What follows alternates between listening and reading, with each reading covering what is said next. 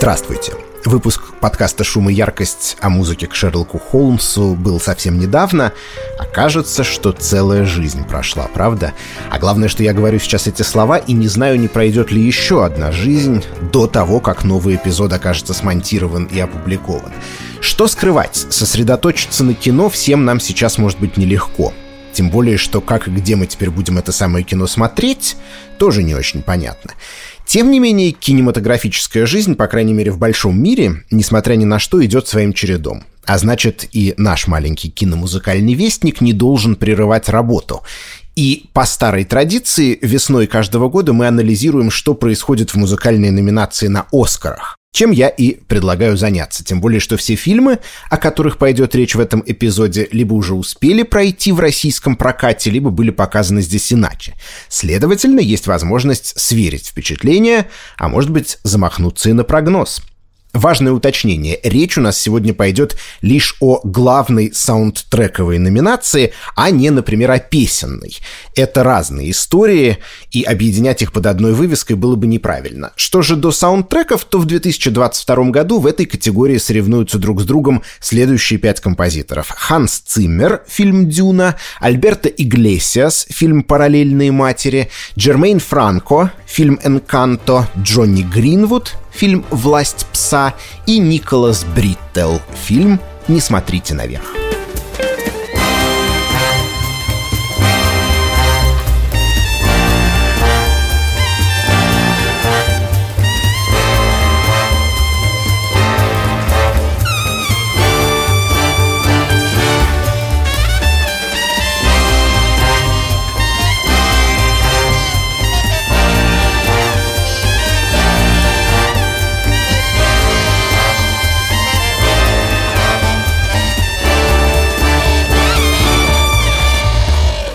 «Don't Look Up» или «Не смотрите наверх» Адама Маккея, произведение в довольно специфическом жанре сатирический фильм «Катастрофа». На фоне истории о гибели земной цивилизации от кометы разворачивается трагикомедия с коррумпированными политиками, карикатурными корпоративными гуру, мемами в соцсетях и Арианой Гранде фактически в роли самой себя — Поскольку жанр специфический, то и музыкальное решение картины частому соратнику режиссера Маккея, композитору Николасу Бриттелу, пришлось изобретать с нуля. Традиции сатирических фильмов-катастроф практически не существует. Опираться здесь особо не на что. В итоге Бриттел, на первый взгляд, несколько контринтуитивно остановился на довольно старомодном джазовом саунде. Шагающий бас, звонкие медные духовые и так далее и тому подобное. К слову, даже титры и постер фильма и те выполнены в узнаваемой стилистике старинных джазовых релизов с крупными цветными буквами. Как рассказывал сам композитор, композитор «Конец света» из «Don't Look Up» он в мыслях уподобил сценарию, в котором Гитлер побеждает во Второй мировой войне. Поэтому и обратился к звучанию, которое было на пике популярности тогда, в середине 20 века. А кроме того, энергичная звуковая дорожка заодно отражает и классический принцип «помирать так с музыкой», которому в итоге вынуждены последовать большинство персонажей картины. Впрочем, джаз не единственная музыкальная краска в фильме Адама Маккея. Порой здесь оказывается востребован и совсем другой саунд.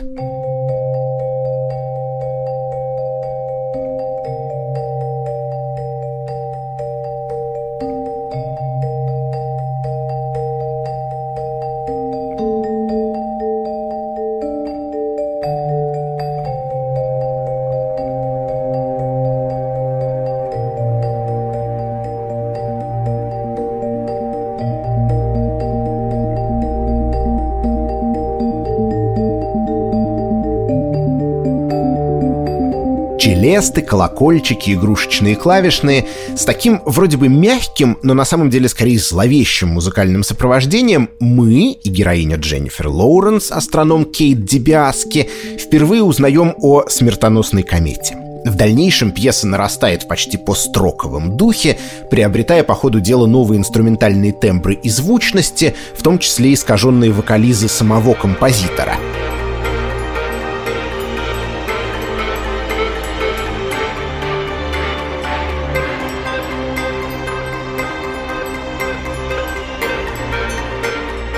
тем не менее, согласитесь, нетрудно услышать, что перед нами в сущности та же самая музыка, что и в джазовом фрагменте. Она однородно гармонически, с одними и теми же ступенями. Четвертая, первая, снова четвертая и пятая. Вот какой квадрат повторяется в подавляющем большинстве отрывков саундтрека к фильму «Не смотрите наверх». И с одной стороны, это придает ему цельность. Несмотря на разное звучание отдельных фрагментов, они склеиваются в единое музыкальное высказывание. А с другой стороны, честно говоря, у меня во время просмотра было какое-то легкое ощущение недостаточности. Вроде бы все по делу, но трудно выдержать два часа фильма на четырех аккордах, сколь бы изобретательно они не оказывались аранжированы. Хотя справедливости ради я, конечно, немного преувеличиваю, и у Бриттела в рукаве есть и еще кое-что. Например, атмосферная пьеса «Увертюра логики и знания», под которую главные герои за последним ужином, собственно, ждут своего конца.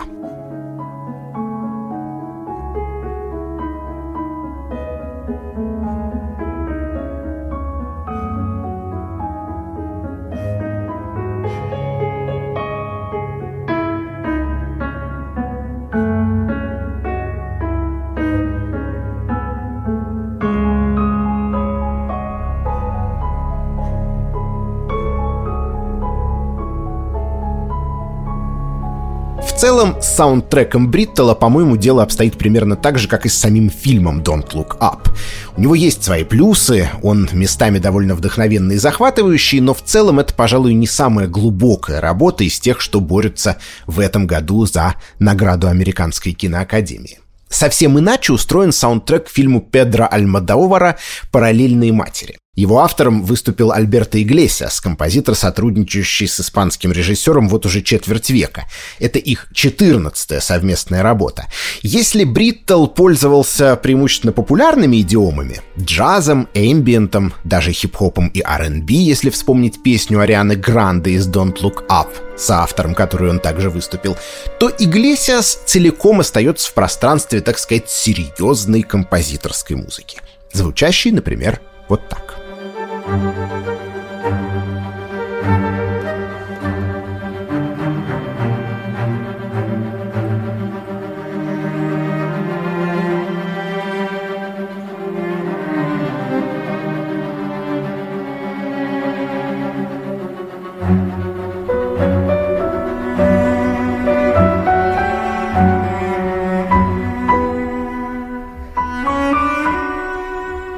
Материал саундтрека параллельных матерей написан либо для камерных составов, либо для струнного оркестра. Не путать с большим симфоническим, это коллектив существенно меньшего размера.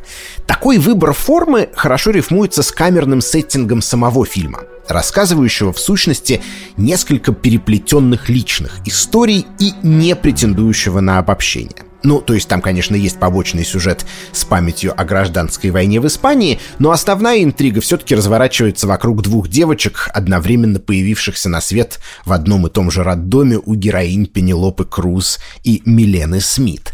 Иглесиас утверждает, что при создании музыки вдохновлялся идеей параллельности, проникшей даже в заголовок фильма. И вообще-то в музыкальной науке это довольно важный принцип. Существуют, например, термины параллельный мажор и параллельный минор, а еще специалисты часто говорят о параллельном мелодическом движении в разных голосах. Но вы знаете, признаюсь честно, я недостаточно компетентен для того, чтобы разбирать работу Альберто Иглесиаса на таком уровне, по крайней мере, не заглядывая в нотную запись. Для самого же композитора параллельность, кажется, в данном случае означала скорее то, что можно обойтись без отдельных мотивов для двух главных героинь, все равно их истории развиваются в непрерывной связке друг с другом. Тем не менее, некоторые темы, как и у Бриттела в Don't Look Up, кочуют из сцены в сцену, связывая воедино кинематографический нарратив. Так, в финальной мемориальной процессии неуловимо возникают музыкальные эпизоды, которые мы уже слышали раньше.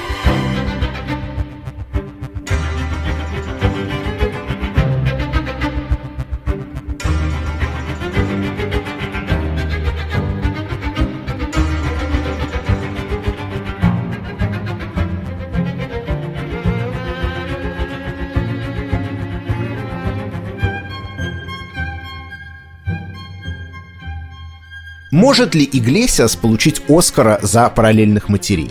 И заслуживает ли саундтрек высокой оценки киноакадемии? Мне кажется, за выслугу лет композитор точно достоин награды, тем более, что, как ни странно, ни за один из предыдущих своих фильмов с Альмадоваром он не получал даже номинации. Концептуально звуковая дорожка тоже довольно интересная, Иглесиас рассказывал, что ориентировался на ритм дыхания героини Пенелопы Круз соответствующим образом, и значит далеко не всегда строго по сетке, расставляя в партитуре ударные доли и акценты. Тем не менее, есть ощущение, что для киноакадемии данная его работа может оказаться, с одной стороны, немного слишком традиционной, симфонический саунд, вообще скорее олдскульное звучание, а с другой стороны, возможно, недостаточно яркой.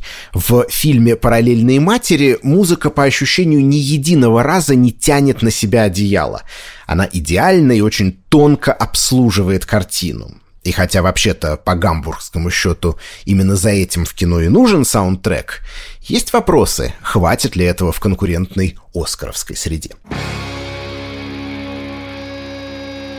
От изысканной симфонической музыки Альберта Иглесиаса к веселому латиноамериканскому карнавалу.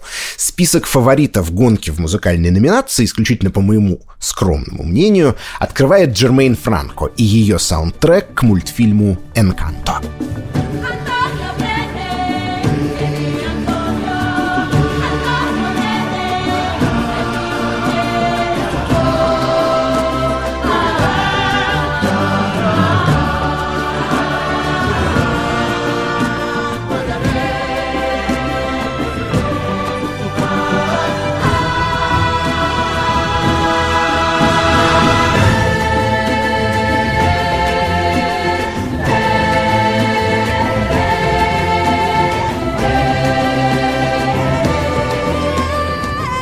Джермейн Франко первая женщина, написавшая саундтрек полнометражному мультфильму студии Дисней, и всего лишь шестая женщина, номинированная на Оскар в музыкальной категории. Надо сказать, что ее назначение на роль композитора в мультфильме «Энканто» не всеми было встречено положительно. Дело в том, что перед нами картина на колумбийском материале, тогда как у Франка мексиканские корни, а у Лина Мануэля Миранды, автора песен из мультика, пуэрториканские. И, в общем, получается, что вся Латинская Америка для глобальной корпорации оказывается на одно лицо, а множество локальных традиций как будто бы взаимозаменяемы, примерно как в знаменитой цитате «одно слово румын, он же болгарин, а какая разница?» Тем не менее, несмотря на колониальный привкус, который таким образом есть во всей этой истории, Франко стоит отдать должное. Она ответственно подошла к делу и всерьез взялась за изучение колумбийской музыки, пусть из-за пандемии ей и пришлось все это делать онлайн. Ритмической основой саундтрека стала кумбия – национальный колумбийский танец.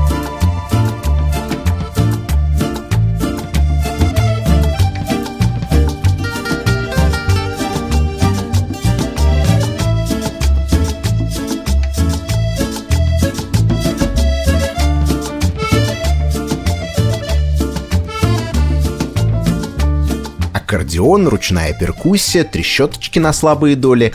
Так звучит кумбия, которую Франко с готовностью воспроизвела в «Энканто», поскольку сама неравнодушна к ритму. И еще в десятилетнем возрасте из всех оркестровых инструментов уверенно выбрала барабаны, сказав, что хочет научиться на них играть. Помимо кумбии, в саундтреке к «Энканто» кое-где звучит и более скоростной ритм хоропо, тоже колумбийского происхождения, а в аранжировке задействованы такие инструменты, как типле, бан бандола, арпа льянера, а также маримба, которую специально для Франка собрали в Колумбии и затем доставили ей грузовой почтой. То есть тест на аутентичность звуковая дорожка Кенканто, кажется, проходит. А что с самой музыкой? Тут, конечно, нельзя не напомнить о том, что для ярких песен, которых в этом мультипликационном мюзикле очень много, есть отдельная номинация. И более того, одна из них, «Dos Oruguitas», в этой номинации присутствует и даже выглядит фаворитом наряду с «No Time to Die» Билли Айлиш из последнего Бонда. Хотя аранжировщицей большинства этих композиций выступала та же самая Джермейн Франко, в музыкальной категории, вероятно, будет рассматриваться прежде всего инструментальная музыка из фильма ну или почти инструментальная. Вспомним афроколумбийский хор, звучавший в треке «Антонио's Voice», с которого мы начинали знакомиться со звуковым материалом картины. Честно говоря, есть ощущение, что это понижает шансы Франка на статуэтку, несмотря на то, что ее саундтрек в целом получился довольно вдохновенным и разнообразным. Все-таки песни сердца фильма. И это не только «Dos Oruguitas», но и, например, ставшая главным хитом «We Don't Talk About Bruno» и «Surface Pressure», ария физически сильной сестры главной героини Луизы, и, наконец, открывающий картину «Парад членов семьи» «The Family Madrigal». Остальная же звуковая дорожка на этом фоне как бы намеренно отходит на задний план, хотя и в ней встречаются очень яркие решения, например, композиция с говорящим названием «Дисфункциональное танго», звучащая в сцене неудачной помолвки Исабель и Мариано. Как видим, не кумбии единой. Другие ритмические рисунки латиноамериканского происхождения тут тоже бывают задействованы.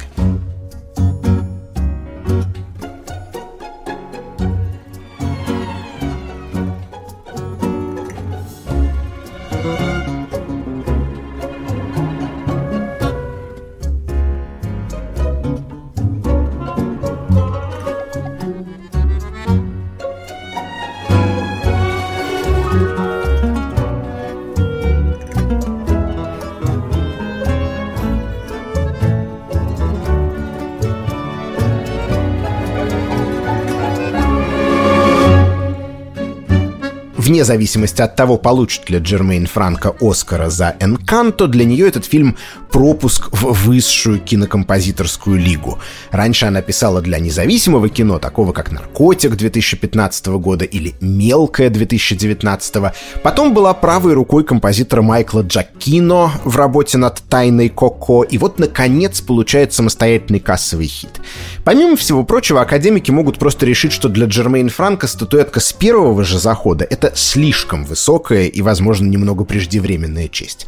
С другой стороны, Хильдур Гуднадоттер с Джокером пару лет назад это не помешало. Но там все-таки речь шла о предельно оригинальном подходе, фактически о переизобретении заново супергеройского жанра. Энканто при всем обаянии штука более традиционная. К вопросу об оригинальных подходах встречайте Джонни Гринвуда, который впервые появляется в шуме яркости, так сказать, на своих двоих, а не как гитарист группы Radiohead. Это, конечно, моя недоработка. Гринвуд давно заслужил отдельного разговора, и, возможно, мы его еще с вами проведем. А сейчас посмотрим на одну его конкретную работу, фильм «Власть пса» Джейн Кэмпион. Эта лента — рекордсмен по номинациям в 2022 году. Музыкальная тут лишь одна из 12. Действие происходит в 20-е годы прошлого века в провинциальной Америке, и именно это обстоятельство определило тембральную окраску саундтрека.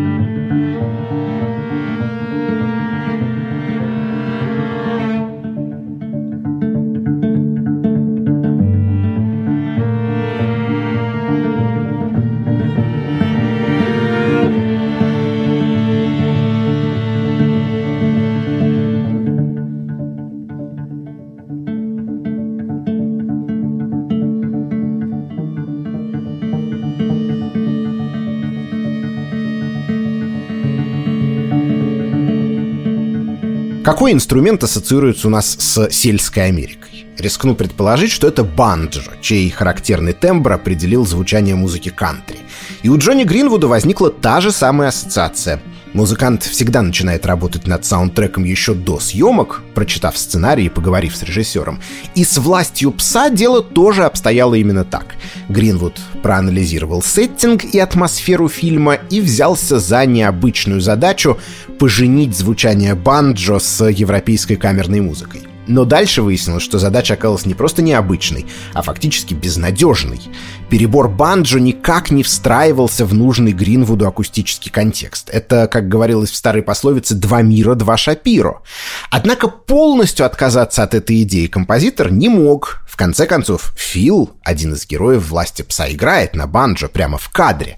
Поэтому требовалось какое-то промежуточное решение, и Гринвуд нашел его сыграв в привычной для банджо технике fingerpicking на виолончели. Именно этот звук стал одним из самых узнаваемых маркеров звукового мира картины. Но не единственным. Вот еще одно весьма интересное решение.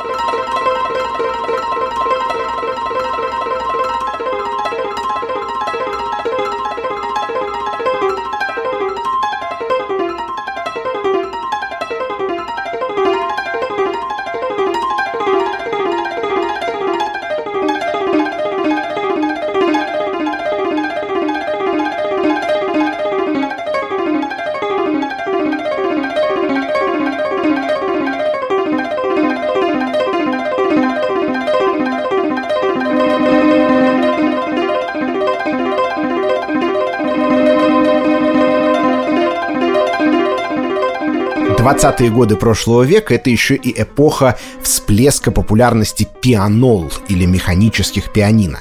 То была технология, всерьез конкурировавшая с грамзаписью, ведь пианолы могли в домашних условиях воспроизводить игру выдающихся пианистов эпохи. Дело обстояло так.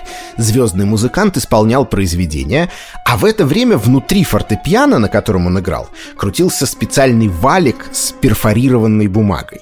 Каждый удар по клавишам проделывал в бумаге дырочку в том или ином месте. Если затем этот валик прикрепить к механическому пианино у вас дома, то вы сможете услышать, как выдающийся виртуоз играет как будто бы на вашем инструменте. Согласитесь, звучит здорово, даже жаль, что эти инструменты сегодня существуют лишь на правах ретро-игрушек. Вообще же пианино как таковое было неотъемлемым атрибутом уважающих себя домохозяйств еще с XIX века.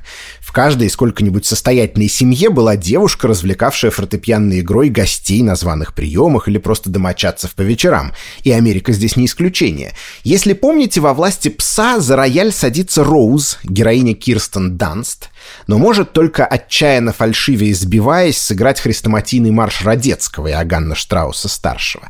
В итоге Джонни Гринвуд придумал сделать звук расстроенного, причем продолжающего терять строй прямо по мере звучания механического пианино своего рода лейтмотивом героини, теряющей на наших с вами глазах почву под ногами. Это не самый очевидный, но очень изобретательный и яркий ход. Ну и, наконец, с пейзажными планами гитарист Radiohead тоже поступил по-своему, хотя обычно широкие американские панорамы озвучивались симфонической музыкой в духе Аарона Копленда, он выбрал глубокие тембры валторн, причем записывались эти инструменты в широком церковном интерьере, чтобы впустить в саунд максимальное количество эха и пространства.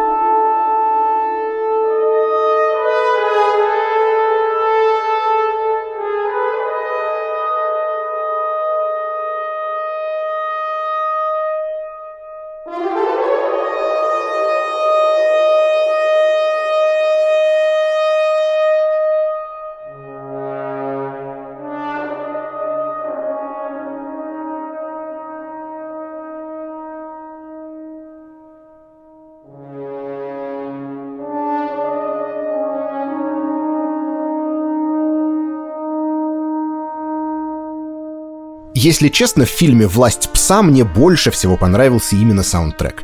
И по состоянию на 2022 год Джонни Гринвуд кажется человеком, вполне доросшим до оскаровской статуэтки. И тем не менее, фаворит гонки в этот раз кажется не он а многоопытный Ханс Циммер, последний раз выигрывавший музыкальный Оскар в далеком 1990 пятом, благодаря саундтреку к «Королю льву». Впрочем, его новая работа с «Королем львом» не имеет абсолютно ничего общего, наоборот, трудно придумать менее похожие друг на друга образцы. Это «Дюна» Дени Вильнева, за которую Циммер уже успел отхватить «Золотой глобус», а, как мы знаем, это часто оказывается предвестником «Оскара». Фильмы вроде «Дюны» — мечта любого кинокомпозитора. Ведь его задача здесь — создать фактически с нуля некий новый несуществующий звуковой мир — мы не знаем, как звучит планета Аракис. Это предстоит придумать, дав волю воображению. Циммер так и поступил, причем по ходу дела явно вошел во вкус. Недаром к Дюне уже вышло три отдельных саундтрека. Собственно, звуковая дорожка к фильму, отдельный диск набросков The Dune Sketchbook, а также пластинка The Art and Soul of Dune, вдохновленная книгой, документировавшей процесс съемок картины. В сущности, обо всех саундтреках к Дюне может довольно доходчиво рассказать одна единственная композиция «Paul's Dream», звучащая в фильме в сценах снов главного героя Пола Атрейдеса в исполнении Тимоти Шаламе. Первые 30 секунд Paul's Dream — это фактически то, что на музыкальном языке называется словом «drone». Один единственный непрерывный звук в низком регистре, на фоне которого в высоком регистре слышны тревожные позывные клавишных. В саундтреке к Дюне много дроунов. На вскидку я даже рискну сказать, что они занимают не менее трех четвертей всей звуковой дорожки. Это основной звуковой образ, можно сказать, эмбиенс воображаемой вселенной фильма.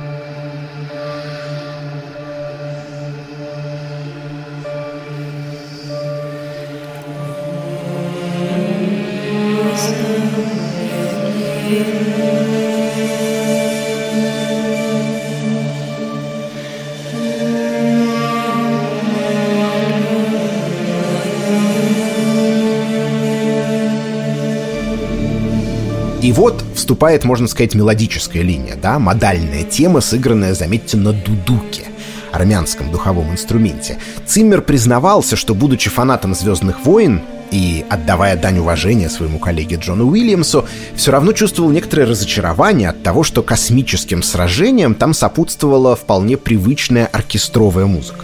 Не стоило ли, задавался он вопросом, придумать что-нибудь более экзотичное? И вот когда он сам встал перед необходимостью создать звуковой мир альтернативной вселенной, то как раз решительно отказался от привычных нам звучностей. В Дюне слышны либо синтезаторы и прочая электроника, либо, как здесь, глубокий и таинственный звук дудука. В композиции Paul's Dream напряжение постепенно нарастает, и с какого-то момента основную тему ведет уже электрогитара. Жесткий роковый инструмент, как бы взрезающий музыкальную ткань своим солом.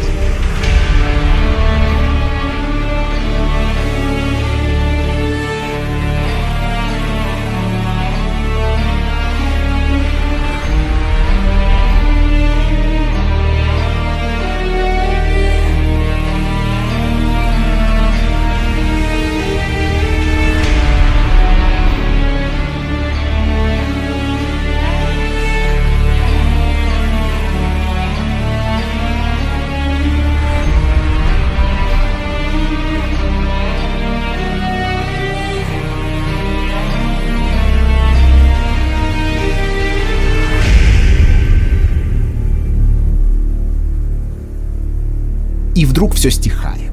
И на фоне продолжающегося дроуна возникают совсем новые звуковые краски.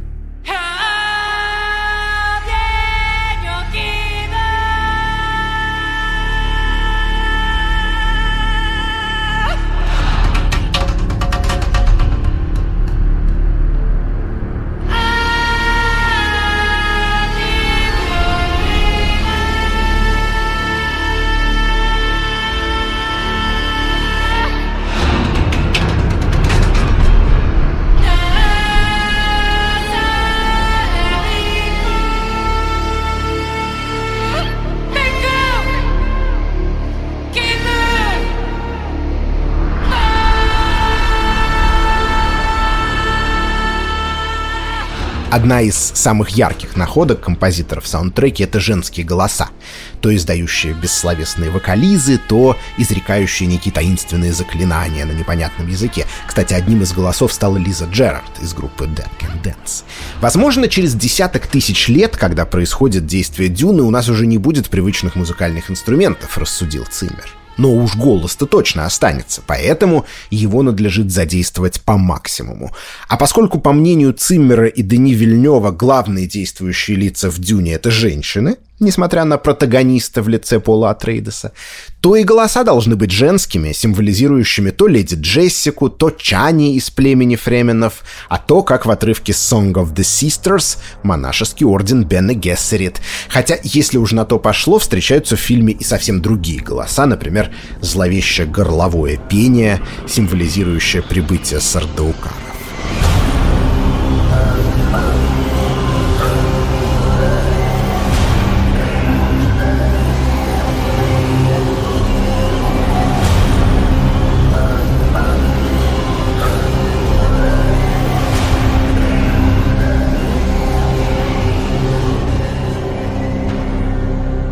И вообще с вокалом тут произведена очень изобретательная работа. За разными героями закреплены свои регистры, например, шепот за монахинями из Бена Гессерит или высокий крик за фременными.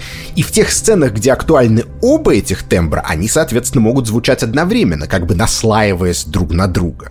Но в целом основные тембральные параметры саундтрека таким образом понятны. Да? Это голос, это экзотические инструменты, электроника и немного электрогитар. О гармонии тут говорить немного сложнее, поскольку, как мы отмечали, значительная часть музыки — это дроуны или вообще фоновый шум неопределенной звуковысотности. Но там, где она есть, как в гитарной части Paul's Dream или в Ripples in the Sand — можно говорить скорее о модальной природе тем Циммера. Звуки гитарного соло не вписываются в тональные звукоряды, то есть в знакомые нам мажор и минор. Это, как и дудук, видимо, дань восточным музыкальным традициям. Народная музыка Ближнего Востока по сей день имеет ладовую основу. И хотя с определенного фланга Дюну критиковали за то, что в фильме намного меньше отсылок к арабской культуре и вообще к мусульманскому миру, чем в книге Фрэнка Герберта, специфика мелодического движения у Ханса Циммера, кажется, как раз что-то подобное и имеет в виду. А теперь скажу честно. При всех отмеченных достоинствах саундтрека слушать звуковую дорожку к Дюне как музыкальный альбом отдельно от картинки лично мне было довольно скучно. Но это вечный вопрос, касающийся самой формы. Должен ли саундтрек к фильму и в отрыве от него представлять собой убедительное и запоминающееся музыкальное произведение, или его смысл все-таки в другом? Со своей утилитарной функцией музыка Циммера в «Дюне» справляется здорово. Это, безусловно, неотъемлемая часть кинематографического пространства картины. Но болеть на «Оскарах» я буду все-таки за Джонни Гринвуда. А вы? Пишите в комментариях свои ощущения от саундтреков, участвующих в этом году в «Оскаровской гонке». Присылайте свои комментарии и предложения на адрес подкаст собакакинопоиск.ру, а еще подписывайтесь на шум и яркость в ваших любимых стримингах, ставьте нашим выпускам оценки и делайте репосты в соцсетях. Ну, а этот подкаст мне помогали делать звукорежиссер Ильдар Фаттахов, редактор Даулет Джанайдаров и продюсер Женя Молодцова. До встречи!